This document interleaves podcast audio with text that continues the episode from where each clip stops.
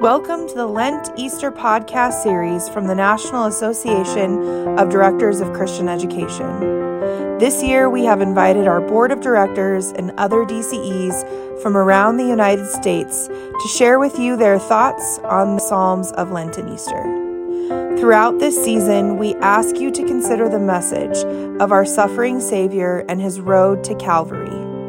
As we journey towards the cross and the empty tomb, we pray that you are blessed by these devotions.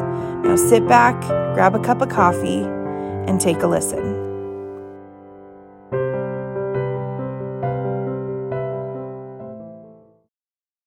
Hello, my name is Dave Minster, and I serve as the director of NextGen in Tempe, Arizona. Just last night, I celebrated as one of my best friends got married. It was truly a moment that I wanted to stretch into something longer than just one evening of celebration for him and his bride.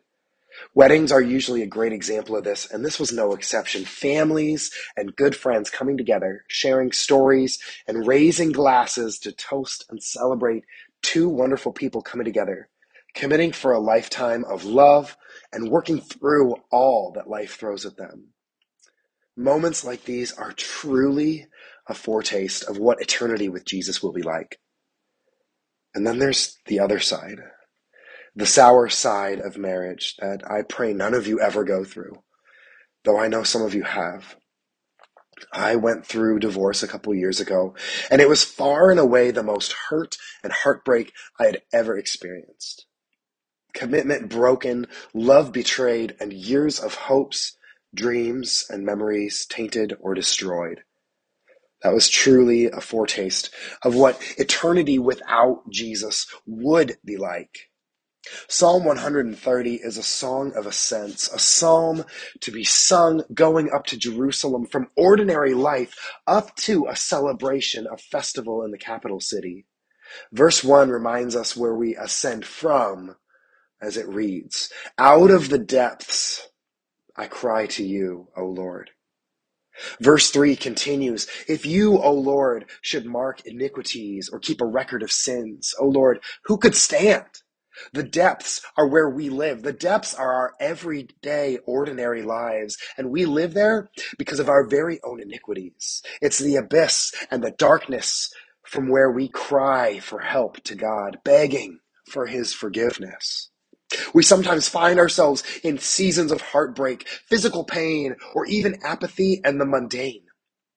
In these seasons, we are given tastes of sin, and these sour tastes of sin are a foretaste of an eternity without Jesus. These are seasons of waiting, waiting for resolutions, solutions, and absolutions, and wishing that seasons would pass quickly. But Verses 4 and 5 wash over us as we hear them. But with you there is forgiveness that you may be feared. I wait for the Lord. My soul waits, and in his word I hope. So we also experience fleeting moments of joy, memories where even in the moment you wish you could pause time to draw out a moment into a season. These moments of joy give us foretastes of what eternity with Jesus will be like. These moments are little glimpses into the reality of that hope we have in the salvation of Jesus. These moments give us quantifiable reasons to say, I know that my Redeemer lives. In this season of Lent, we intentionally remember the pit of darkness we're in, these depths from which we cry to God. We focus on these depths that separate us from God and life because we know that divine mercy has bridged the gap. God's grace and mercy extends all the way into our darkness, into the sourness of our sin. With God, there is forgiveness. Forgiveness that is new every day. Forgiveness that knows no limit. Forgiveness that dives deeper than any abyss and whose sweetness overcomes any amount of sourness. So we wait, our souls wait, and in his words we hope. We wait in ordinary lives, dealing with the hard realities of sin in ourselves and the world around us, because we know a hope that stretches deeper than the depths. This season of Lent, I don't pray that you have moments where you taste the sourness of sin. But I do pray that when those sour sin moments come, that you take a moment to pause, to reflect, and to let the Spirit of God in your heart take something as ordinary and sour as sin and turn it into something as extraordinary and sweet like wine. Let me pray over you for this season. Dear Jesus, I lift to you these listeners as they sit in their ordinary lives. God, our lives are so saturated with the sour effects of sin, and we find ourselves in the depths, crying out to you for mercy. Hear our prayers to you in the name of Jesus, and for his sake, forgive us for where we've done wrong and brought sourness into this world. You have given us foretastes of eternity with you, moments of joy, peace, and deep hearted love. And I pray that you use these sweet moments and memories to bolster the hope we have in you and sustain us in times of waiting.